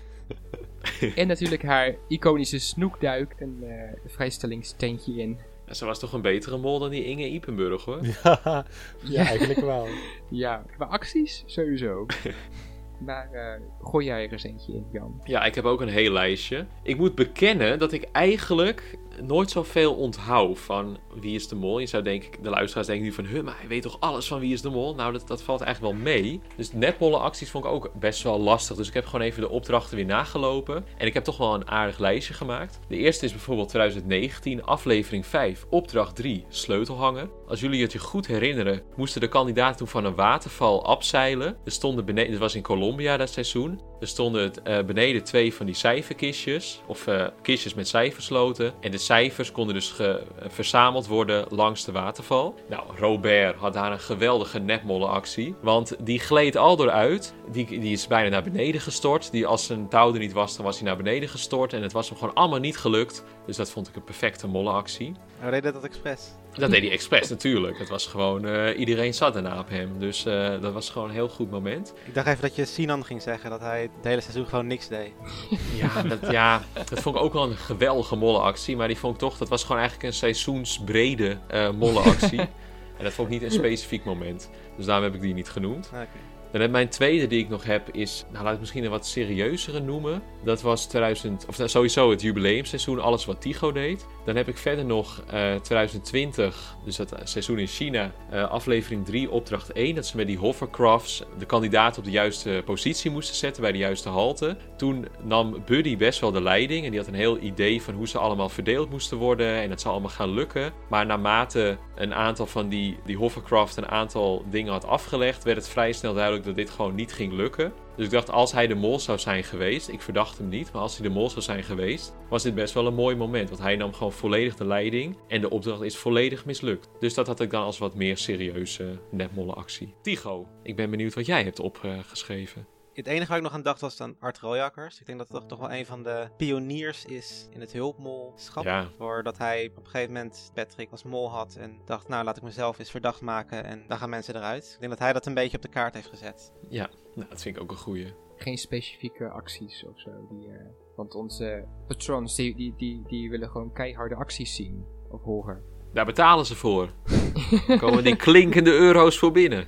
Ja, vooral eh, hij merkte dat, dat Jan, Jan Kooijman, hem heel erg verdacht. Dus volgens mij probeerde hij dan steeds bij Jan in een groepje te komen en dan volgens mij met dat foto's maken. Moest op een gegeven moment, dat was een opdracht, dan moesten ze bepaalde dingen fotograferen op straat. En daar zat hij echt gewoon enorm te kloten. En ja, volgens mij bijna zo erg dat Jan ook begon te twijfelen. Maar daar, daar was hij echt wel overduidelijk gewoon bezig met zichzelf verdacht te maken. En over het algemeen heb ik eigenlijk, ja, vind ik het altijd een beetje een irritant iets als mensen gaan netmollen. Dat, ja, ik vind het gewoon fijner als kandidaten gewoon voor, echt voor, voor de pot gaan. Ik denk dat dat gewoon de manier is waarop het spel gespeeld moet worden. Nou, Uh, maar ja, ik vond het wel iconisch, zeg maar, hoe Art dat, zeg maar, hoe ver hij daarin ging, zeg maar. nou, ik denk eigenlijk dat netmollen een hele goede manier is om verder in het spel te geraken. En ik snap ja, zeker, wel... dat is het absoluut. Ja, ik snap ook wel dat het best wel ja, niet leuk is, omdat het dan afleidt van de echte mol. Maar het is zo'n inherent deel van het spel om ook jezelf verdacht te maken. Maar ja, ik, ik snap het, het is niet leuk, want je wilt uiteindelijk gewoon dat er geld wordt verdiend en niet dat iedereen maar gaat nepmollen, zodat andere mensen op hun gaan stemmen en dat er geen geld wordt verdiend en dat opdrachten gewoon constant mislukken. Nou ja, je hebt inderdaad het gevaar dat er dan op een gegeven moment te veel netmollen in een groep zitten. En dat dan, ja, dan wordt het gewoon één grote chaos. En dan eh, kun je ook niet meer... Ja, maar je merkt ook denk ik in de acties die we wel noemen dat het, het verschilt ook nog of het een intentionele actie is of een niet-intentionele actie. Sommige van de, de beste netball acties zijn niet per se intentioneel zo bedacht door die mensen, die, die gebeuren gewoon. Maar dan is het wel een hele mooie netball actie. Ja, het volgens mij ook eh, Joris Linsen, was ook wel een uh, echte... Ja, die verdacht ik toen in zijn. 2008. Ik weet ook niet meer specifiek waarom, maar inderdaad, hij had ook rare acties. Ja. Ja, ik, ik heb nog wel vier, eh, vier specifieke acties ook. Oké, Ehm, nou brand los. Ik heb, ik heb Aniek. Aniek, of, oftewel zoals wij haar noemen, Paniekvijver. geweldig mens. Eh, die bij het ganzenborden, dat ze ook gewoon letterlijk vraagt van, bij een vraag, moet ik dit goed doen of fout? Echt heerlijke netmol-actie. ja, daar trapte ik wel echt volledig in ook. Ja, zo'n verward persoon. Daarnaast heb je nog Olcay, oftewel Molcay, die eh, Oh ja. tijdens een opdracht gaat plassen. Ja, prachtig. Ja, Dan hebben we nog Zaraida, die alle kokers openmaakt met het fotopapier erin. En Ja. dan maakt ze een, eentje open. Oh, er zit niks in. Nou, laten we die volgende ook openmaken. Ik wil zien wat, wat erin zit, jongens. Die ging Ja. helemaal los met die kokers. Dan heb je natuurlijk nog eh Horus, afgelopen seizoen. Degene die toch was begonnen met mensen verkeerde namen geven bij de gastenlijstopdracht. oh ja. Dat is toch ook wel echt een hele goede netmol-actie geweest. Ja. Hij heeft letterlijk die hele opdracht daarmee eh, om zeep geholpen. Ja. Jochem mag nog wel genoemd worden uit eh, 2017. Met zijn, eh, met zijn briefje op het strand. Dat hij tegen Thomas zegt: Als jij niets zegt, kan je heel ver komen. Oh, Sowieso ja. eigenlijk alles wat Jochem deed. Dat was natuurlijk ook weer een hele mooie netmol-actie. En ik wil nog eentje noemen wat niet zeg maar de beste netmol-actie is, maar de beste mislukte netmol-actie. Oké. En die komt van Georgina Verbaan, die bij de door zijn opdracht denkt van... Weet je wat? Ik wil eens verdacht worden. Ik ga lekker netmollen. En zo per ongeluk alles goed doet. Oh, ja. Ja, dat Oh ja. herken ik ook wel, ja. Die, eh, die, die dacht ook echt zo van... Ja, bij de eerste waarbij zij uitgebeeld werd... En dan wer- werden haar borsten uit, uitgebeeld. Was ze van... Oh, is dat Edo? en toen later, toen beelden ze weer iets uit en dacht van, oh, dat ben ik met mijn kat. Ja, dat, dat, daar klopt helemaal niets van. En, eh, en er werd een radio-dj en, toen- en toen heeft ze precies de, de andere, andere genomen. Dat ze dacht van, nou, dit moet Edo zijn. Maar dan heeft ze daar Koen van gemaakt. En dat bleek dus ook gewoon de goede naam te zijn. oh, dat Oh, ja. mooi. Dus dat was heel mooi hoe zij daar echt gewoon, echt gewoon probeerde alles fout te doen. en uiteindelijk ging ze gewoon alles gewoon perfect doorgeven. Ik wil ook nog wel even... Was dat jouw lijst of niet? Dat was mijn lijst. Oké, ja. ik wil ook nog wel even een shout-out naar Stine Jensen geven. Want dat was wel mijn hoofdverdachte in 2018. eh, die de waarheid ging liegen. Ja. En... eh, want eigenlijk alles wat zij deed, vond ik eigenlijk een mollenactie. Omdat ze eigenlijk niks deed, of vrij weinig. Dan heb ik een beetje als hoogtepunt heb ik dan aflevering 6, opdracht 1, sleutelpositie. Toen had de penningmeester, en volgens mij was dat Jan Versteeg toen. Die had een sleutelbos. En ze zaten allemaal, de andere kandidaten zaten toen opgesloten in kamers in een groot eh, hotel of huis, weet ik eigenlijk niet. En Stine Jensen zat dan ook in een kamer. En er waren heel, was dat heel erg in beeld gebracht. Dat zij gewoon bij die, in die kamer bij die deur stond. En eigenlijk geen geluid maakte. Dus het was heel lastig om haar te vinden. Dus waarschijnlijk ja. zat ze allemaal filosofische teksten in de hoofd gewoon eh, door te nemen of zo. Want en toen dacht ik ook, het was weer voor mij bevestiging van ja, Stine Jensen is gewoon de mol. Ze zit gewoon helemaal niks te doen. Goed. mediteren. Toen ging ze eruit. Dus, eh, maar dat ja, was, ik weet niet of dat weer een bewuste mollenactie van haar was. Of dat ze gewoon niks aan het doen was.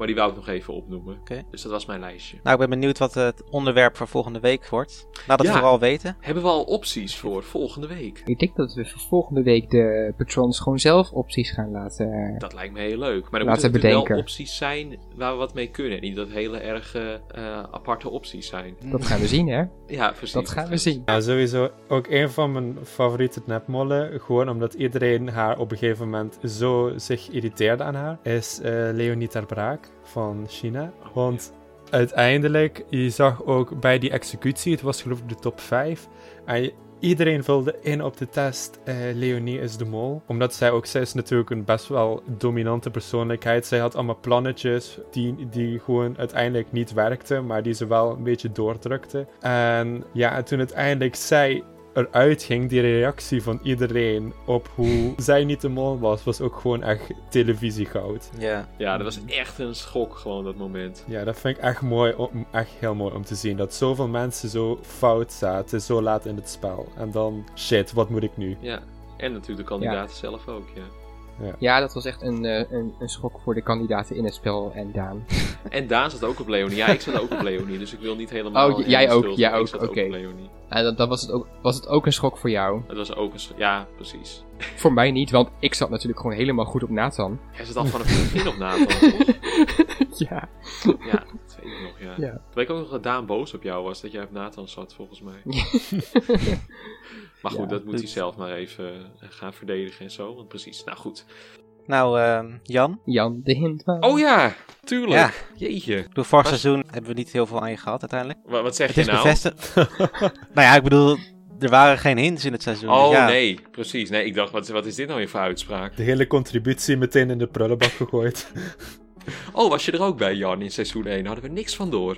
Ja, maar het is bevestigd dat er dit jaar, dat er dit seizoen wel hints zijn. Dus ehm, Jazeker. Dus ik ben kom maar op, Jan de Hintman. Ik ben helemaal van onschatbare waarde nu in dit, eh, dit seizoen, Ja. denk ik. Maar goed, nou laten we goed beginnen. Ehm, opdracht 1. Natuurlijk in die, dat ze opgesloten zaten in die kamers. Toen hoorde je op een bepaald moment... Ha, ha, ha, ha, hoorde je zo'n lach. En de lach van Joshua klinkt ook een beetje zo. Want die heeft op een bepaald moment moet hij ook lachen. En dan lacht hij ook een beetje dat... Ha, ha, ha, ha. Beetje zo'n kerstman.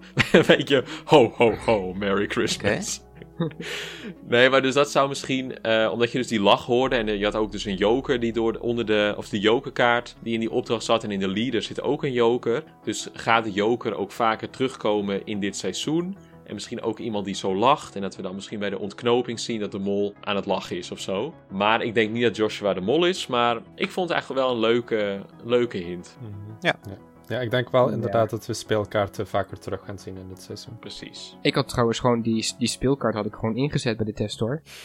Ja, wie weet wat er dan was gebeurd. Misschien was het wel een vrijstelling gewoon. Of gewoon een Ja. nieuwe, nieuwe, nieuwe troef. Want ze hebben het ook Hey. over troeven. Ik zat nog wel te denken, misschien heeft die joker uiteindelijk toch nog wel een soort van waarde of zo. Maar... Ja, ik weet niet of ze het hebben ingeleverd of gewoon bewaard hebben. Oké, goed. Volgende hint. Eh, dat was dus tijdens opdracht 3. Daar hebben we het heel even over gehad, over die molteksten.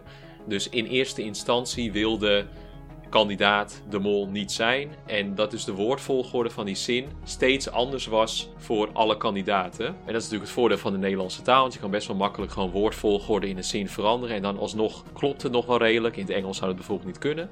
Dus ik vind wel, dus, dus het lijkt wel op dat dat misschien een hint zou kunnen zijn. Want ze hebben wel bewust dus die woordvolgorde steeds veranderd. En uiteindelijk op het bord, dus waar dus Remco en Florentijn wel of niet moesten invullen. De wolf, woordvolgorde van de zin toen, dus op dat bord, die was allemaal hetzelfde voor al, alle tien. En die woordvolgorde kwam ook overeen met de woordvolgorde van René. Dus het kaartje waar dus ehm, in eerste instantie wilde René wel de mol zijn. Die woordvolgorde, ik weet niet of het nou precies klopt hoe ik het nu zeg, maar in ieder geval de woordvolgorde van het bordje van René, was ook de woordvolgorde van alle zinnen op het eh, schoolbord op het eind. Dus dat zou een hint naar René kunnen zijn, dat die de mol is. Ja, en dan kan je er nog aan toevoegen dat de afleveringstitel was gelijk. Ja. Dus het was gelijk daaraan. Precies, dat is nou, nou, meteen nu de volgende hint van mij heb je nu eigenlijk ook verteld. Dus dank je er wel daarvoor, Dennis. Laten we ook meteen doorgaan naar over die afleveringstitel dat gelijk was. Dat vind ik altijd een beetje lastig, want je kunt inderdaad dat gelijk kun je dus nu hierop toepassen. Zijn ook, ik heb ook dingen gelezen en gehoord als van ja, ehm, Remco had wel gelijk dat Rocky hem neerschoot in opdracht 2 bij die lasergame. Dus Rocky is de mol. Ja, en volgens mij kun je wel veel meer dingen vinden met gelijk. Maar in principe vind Ja. ik op zich, wat Dennis dus zegt over dat, dat gelijk misschien kan slaan op dat van René. In combinatie met dat inderdaad dat haar zin dus goed stond. Dat vind ik dan op zich nog wel een krachtige hint. Gewoon die bundel Ja. van die dingen. maar is het nou een soort van regel dat elke afleveringstitel naar de mol verwijst? Nee, volgens mij niet. Niet per se. Maar we doen wel altijd alsof dat zo is. Ja, want anders kun je gewoon kun je eigenlijk beter kijken naar op wie, op wie de afleveringstitel echt niet kan slaan. En dan op die manier mensen afstrepen. Maar ja, Ja, maar het is altijd zo, die afleveringstitel is altijd zo vaag dat het eigenlijk op iedereen kan slaan. ja. Hmm. Dus ja, dus je hebt er eigenlijk niet zoveel aan. Het zijn wel leuke hints verder. Maar ik dacht dat het is wel leuk om het even te noemen. Dat in ieder geval gelijk. Nou ja, goed. Volgende hint. Ja, dat was volgens mij van de Maar daar ben ik het dus niet mee eens met die hint. Ehm, de hint was dus dat eh, bij opdracht 1 aan het eind zegt Rick... Mede dankzij jullie heeft de mol vandaag 1750 euro uit de pot kunnen houden. Ja, En dan zegt dus de thermometer, die zegt, oké, omdat Rick zegt, mede dankzij jullie, impliceert dat dat de mol in het groepje van drie moest zitten. Dus eh, Marije, René en een andere vrouw. Rocky. Rocky? Oh ja, Rocky natuurlijk. Maar ik vind eigenlijk van niet, want door dat woordje mede, als, het nou, als de zin nou was, dankzij jullie heeft de mol vandaag 1750 euro niet verdiend, dan vind ik het eigenlijk meer klinken alsof de mol in dat groepje van drie moet zitten. En door het woordje mede dankzij jullie, vind ik eigenlijk, dus door mede, vind ik eigenlijk dat de mol alsnog in dat groepje van zeven kan zitten. Want dan is de mol onderdeel van de dankzij jullie. Ja, maar zou het voorstel niet zijn... Sorry, zou het voorstel eh, dat onder de deur werd geschoven niet van de mol zelf zijn, zeg maar? Dat daarom werd gezegd, mede dankzij jullie? Oh, oké. Maar dat komt dan op hetzelfde neer, toch nog? Nee, want dan zou het dus wel impliceren dat de mol, zeg maar, niet per se volgens ja, die, die verwoording in die groep van zeven zou moeten zitten. Maar ik denk, ja, Stel dat de mol Splinter is. Dan klopt het toch nog steeds met de mede dankzij jullie heeft Splinter 1750 euro niet verdiend. Maar wacht even, tegen wie zegt hij die zin nou ook weer? Tegen de hele groep of tegen Ja, alleen die drie of tegen die Nee zeven? tegen, de, nee, tegen de groep van 7. Ah, oké. ik denk eerlijk gezegd dat er niet echt veel uit die verwoording is te halen. Oké. Nou, ik weet, heeft iemand daar nog wat aan toe te voegen verder? Ja, ik had er inderdaad ook, op, op het moment dat Rick dat zei, toen, toen zat ik ook wel even na te denken van, hé, hey, bedoelt hij hier nou iets specifieks mee? Maar ja, ik zou ook niet weten wat. Oké, nou dan laten we dat voor de luisteraars, dat die ook hun eh, oordeel kunnen vellen. En dan heb ik volgens mij nog één, oh ja, nog twee hints. In de leader staat de jokerkaart voor Erik. En als de joker vaker gaat terugkomen, verwijst dat misschien naar Erik. Ja, ik vind Maar- echt van niet. Wie staat er voor Joker? Wie er voor joker staat? Ja. Deze podcast bedoel je? Nee, wie eh, in, de, in de leader? Ja, ik weet alleen dat Erik achter joker staat. Ik Oh. weet niet wie er voor joker staat. Daar kom ik misschien op terug de volgende keer. Want dat zou ik dan nog logischer vinden. Splinter met zijn jokerpak. misschien heeft hij wel- Ja, misschien dat er een keer een, splint, of een, een splinterpak, een jokerpak komt. Of eh, Lakshmi, en, die dan op Harley Quinn lijkt of zo. Dat was Oh, trouwens, ja. volgens mij in Moltalk werd dat nog genoemd. Ja. Dacht ik. Klopt. Toen dacht ik ook wel van ja, ik vind hem meer op Billie Eilish lijken, maar goed. Eh, en dan nog de laatste hint. Eh, ja, maar dat is. eh, als je de letters van Joker husselt, kun je er Roke, Roke van maken. Nee. En dat klinkt als Rocky. Ja, Nee. ik bedoel. En er zijn dus ook mensen die hebben gezegd: van, ja, dit kan serieus nog wel eens een hint zijn. Maar ik denk, eh, nee. Nee, same. Nee. Nee. Oké, nou, dit waren de hints. Nou, dus dankjewel, Jan. weten wij nu wie de mol is met deze hints? Oh ja? Nee, dit is een vraag. Oh, Oh. Nou, wat toevallig, want we gaan nu naar de competitie. hey, wat een goed bruggetje. Ja, Nou, welkom bij de competitie. dankjewel. We gaan weer ehm, inschatten wie wij denken dat de mol is, de winnaar, de verliezer en de volgende afvaller.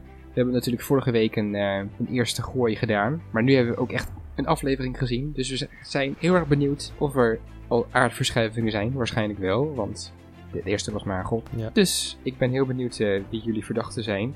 Laten we eerst de afvaller doen. Wie denken jullie dat er gaat afvallen? Tigo. Ik denk dat René gaat afvallen. Hoewel, Oh nee. ja, ze is, tijdens opdrachten is ze, nou ja, best wel een beetje onhandig en zo. Ik denk wel dat ze op zich wel redelijk slim is, dus misschien heeft ze de mol wel door. Maar ik denk in ieder geval dat ze de mol niet is. Dus ik ga toch voor haar als afvaller. Ik denk van, nou ja, de rest kan de mol misschien nog zijn. Ja, daarom. Oké. Jan? Nou, ik had dus eerst Lakshmi, maar die heb ik weer doorgekrast. En die heb ik gepromoveerd naar een andere positie, maar daar zal ik nog wel later op terugkomen. Ik heb nu Erik en de enige reden is oude man. Fair enough. Ja, nou daar, daar kan ik me dan gelijk bij aansluiten, want ik heb ook Erik opgeschreven als, eh, als afvaller. Ik, ik hoop alleen dat het weer niet zo'n eh, zo'n Jeroen momentje wordt, dat ik nu, want ik had het vorige keer ook gezegd. Dus eh, Ik bedoel, Erik is ook radiomaker. Ze gaan toch niet twee keer achter elkaar dezelfde soort mol-type, ja, persoon typen. weet je wat het wel is? Het is wel zo dat elke, mensen zeggen ook wel van ja, de mensen die heel hoog staan bij de Nederlandse verdenkingen, die, die zijn altijd niet een mol. En je hebt natuurlijk ook de verdenkingen van onze geliefde wieismol.com. Eh, maar ook van andere mol-communities. En eigenlijk valt mij heel erg op dat Erik de enige is die nergens als hoofdverdachte naar boven komt drijven. Dus dat kan ook een rode vlag zijn. Maar voor nu denk ik dat hij gaat afvallen. Oké. Dus, En eh, Lars? Lars. Lars. Nou, Sorry, um, een keer.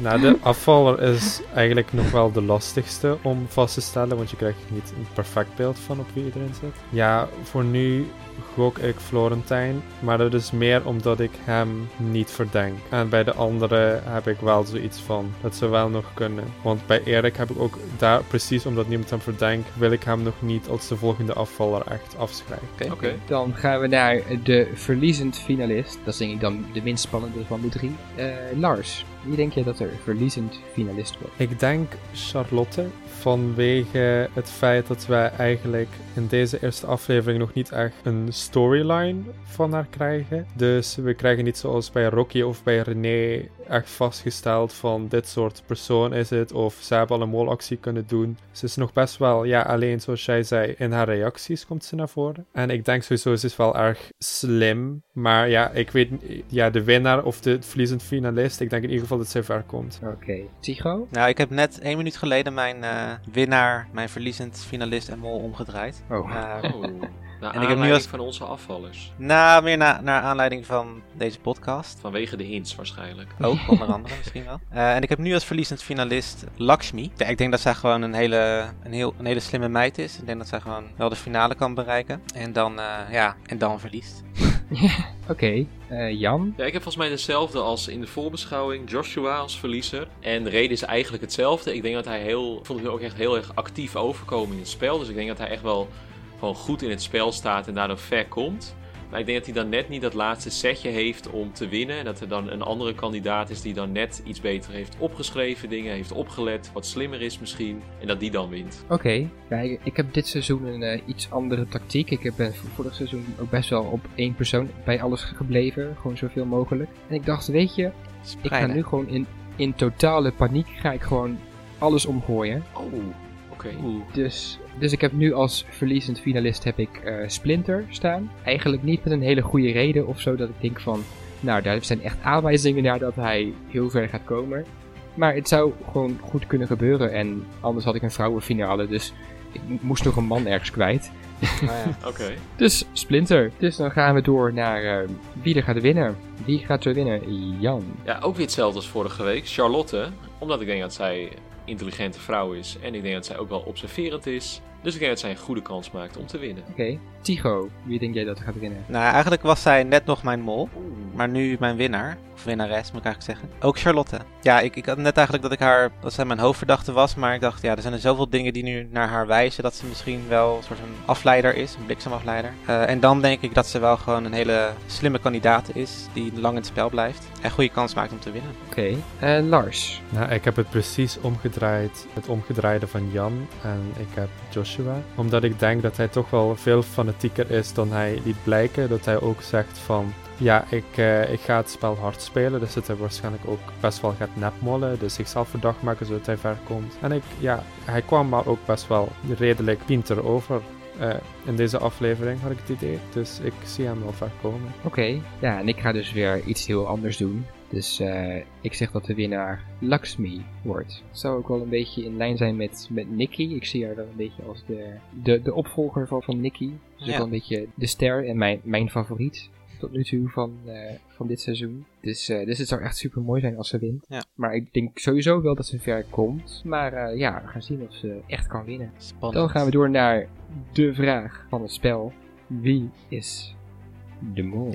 Oeh. En dat wil ik graag horen van eh, Lars. Ik twijfelde heel erg, of ik twijfel nog steeds natuurlijk, ik ga daar wel een naam noemen, maar even mijn beredeneringen. Sowieso vond ik die eerste drie mensen die in dat het tweede groepje van opdracht 1 zaten, oké, dat was een mooie opzomming, verdacht. Uiteindelijk werd Rocky heel erg verdacht deze aflevering, dus die vind ik dan weer minder verdacht. En René werd ook heel erg, ja, opgenoemd tijdens deze aflevering. Maar Marije die bleef eigenlijk een beetje buiten schot. Ja, ik vond haar toch wel... Ja, ik vind als mol is dat de beste positie om in te zitten. Om een soort van justification te hebben dat je dan toch geld uit de pot speelt. Ja, is misschien een beetje meta om het van productie uit te kijken, hoe zij dat in elkaar hebben geknipt, de aflevering. Maar daardoor denk ik van, het zou wel eens Marije kunnen zijn. Maar ik denk ook om de, de juist een beetje aan de andere kant van mensen van waar we echt totaal niks van hebben gezien, zoals Lakshmi. Ja, ze heeft niet echt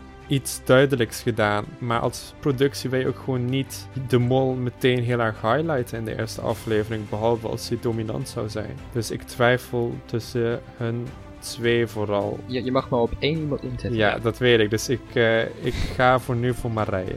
Oké.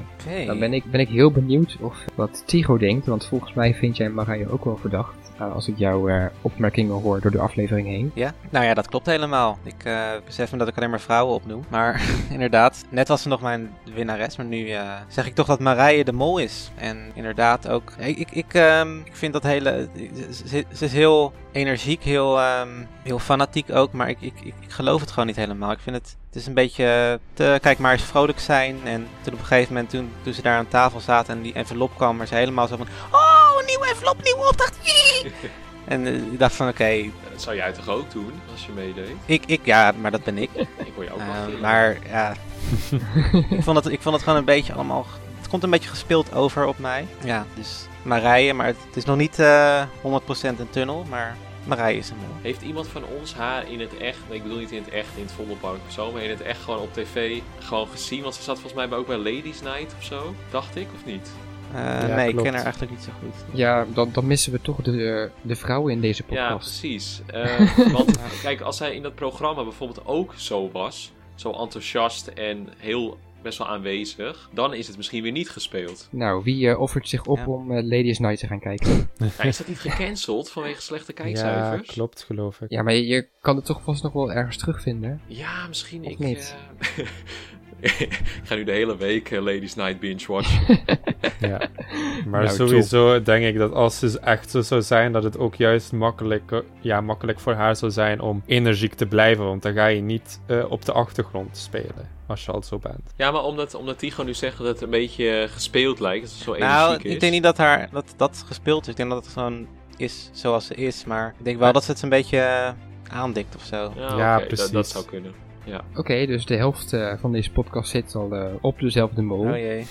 Dan, eh, dan gaan we naar Jan, die denkt vast iets anders. Ja, we gaan niet dezelfde fout maken als seizoen 1. Dat we allemaal op Tigo zitten. Hoewel het pas vanaf aflevering 5 of zo, zo was. En in aflevering 1 hadden we nog wel verschillende meningen. Ik had nu eigenlijk vanmiddag nog Florentijn als mol staan. Maar ik dacht, omdat hij natuurlijk wel een verdachte actie had in opdracht 3. Dat hij op het einde zat. Maar ik dacht ook van ja, ik weet niet. Ik, vind, ik, vind, ik wil hem ook niet, ik wil hem niet als mol. Want hij lijkt me niet leuk als mol. Dus ik heb nu, ik dacht van ja, wie is eigenlijk nog niet echt aanwezig? En dat is dus Lakshmi. En zij lijkt mij ook leuk als mol. Dus ik heb nu gewoon mijn punten op Lakshmi gezet. En ik denk Oh, je dat... punten? Nee, nee, in de app niet. Dat heb ik natuurlijk weer lekker gespreid. Maar voor nu zet ik mijn... Dus als mol is Lakshmi. Oké. En Dennis. Ja, ja, ik was ook nog een beetje. Ik heb tijdens de aflevering heb ik nog mijn punten ook in de app heb ik nog weer omgegooid. Ook omdat ik dus bang was dat René ging afvallen eh, nog. Want ja, oudere vrouw. Ze van, oh jee, ik heb al, al mijn punten op haar ingezet. Ik moet toch nog even, even, even wisselen. Ja. Volgens mij zijn al onze oudere luisteraars, als we die al hadden, zijn al afgehaakt inmiddels. ja, we hebben wel oudere luisteraars, volgens mij. Oh, Natuurlijk. Tuurlijk. En die zijn, die zijn ons ook heel dierbaar. Ja. Daar we hoop ook van leren. Maar ja, ik, ik heb nog best wel veel mensen die op mijn radar staan. Maar als ik dan toch iemand moet kiezen als mol op dit moment, dan zeg ik eh, Rocky. Oké. Oh. Ja, Rock. Waarom? dat is wel een beetje ja, lastig, omdat ze dus ook wel redelijk hoog staat bij de Nederlandse verdenker. Dat zijn toch vaak de mensen die het uiteindelijk niet zijn. Maar ik ga toch eventjes tegen de, ja, daartegen in. Van, ja, misschien is het toch wel. En is ze nu gewoon de eerste aflevering een beetje verdacht. En gaat dat de komende afleveringen, verdwijnt ze weer uit het oog van de mensen. Want ze heeft wel precies ook de dingen gedaan die je een beetje verwacht van de mol. Bij de eerste opdracht vertrouwen winnen door niet gelijk op die, die eerste joker in te gaan. Maar wel uiteindelijk mee te gaan met de andere twee die gretig uiteindelijk de joker eh, pakken. En dus van, nou, dan, dan ik ook. Bij de tweede opdracht ook vertrouwen te winnen door wel wat geld op te halen. Maar mogelijk ook mensen af te schieten tijdens het spel. Dus dan kan ze nog wel goed gemold hebben. En bij de derde opdracht zat ze wel in een goede molpositie dat ze vrij bij een van de laatste groepen zat. En daar dus wel invloed had op wat er doorgegeven werd en hoe dat werd doorgegeven. Dus al met al heeft ze wel een verdachte aflevering gehad. En op basis van alle acties ga ik voor haar. Nou, ze is wel mijn wensmol. Dus ik, zou- ik hoop het wel echt, maar I don't know. Ja, ze is een beetje de, de nieuwe Nathan Rutjes. Nou, ik vond Nathan Rutjes wel leuker hoor. Nou. Ja, ik vind ja, Rocky nog niet echt dat ik denk van, oh wat een leuke kandidaat. Nee, misschien moeten ze daar nog een beetje in. Ja, ze zijn niet helemaal hetzelfde inderdaad qua persoonlijkheid. Nathan was echt vanaf het begin leuk. Dat was gewoon echt de smaakmaker van het seizoen. Nee, ja, Na- Na- Nathan is meer zo'n zo'n spring in het veld, zo'n positivo. En Rocky is iets meer laid back nog. Inderdaad, Rocky en Florentijn, die waren nog een beetje eh, op de achtergrond. En Florentijn, die praat ook af en toe als Ellie Lust, vind ik. Dat is gewoon best wel die woorden ook best wel een soort van op een aparte manier uitspreekt. Maar goed, dat wou ik nog even als eh, observatie melden. Ja, dus eh, nee, dit was onze inzet. En eh, ja, we zijn volgens mij best wel overtuigd nu dat de mol een vrouw is. We hebben allemaal op vrouwen gezet. Ja, nou, ja, als je... Ah, Ja. We hebben ook vijf negende kans nu dat het goed is. Ja. Dus maar we gaan het zien. Dit Ja. is onze inzet. En eh, Daar moeten we het mee doen. dat was dus voor de competitie voor vanavond. yes. Top. Nou, Oké. we gaan nu de lichten uit en after dark.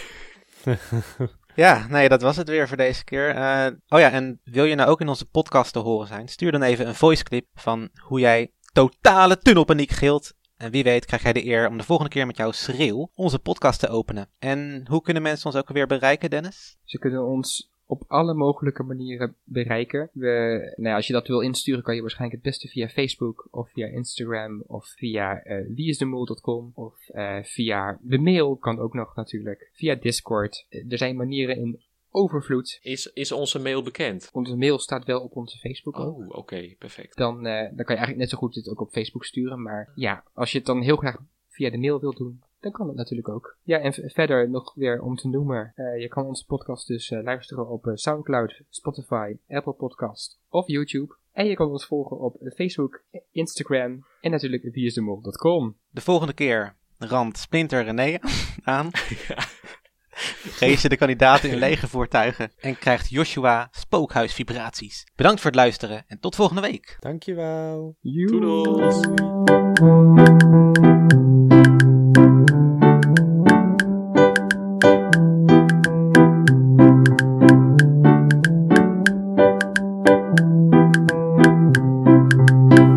Er was totale tunnelpaniek.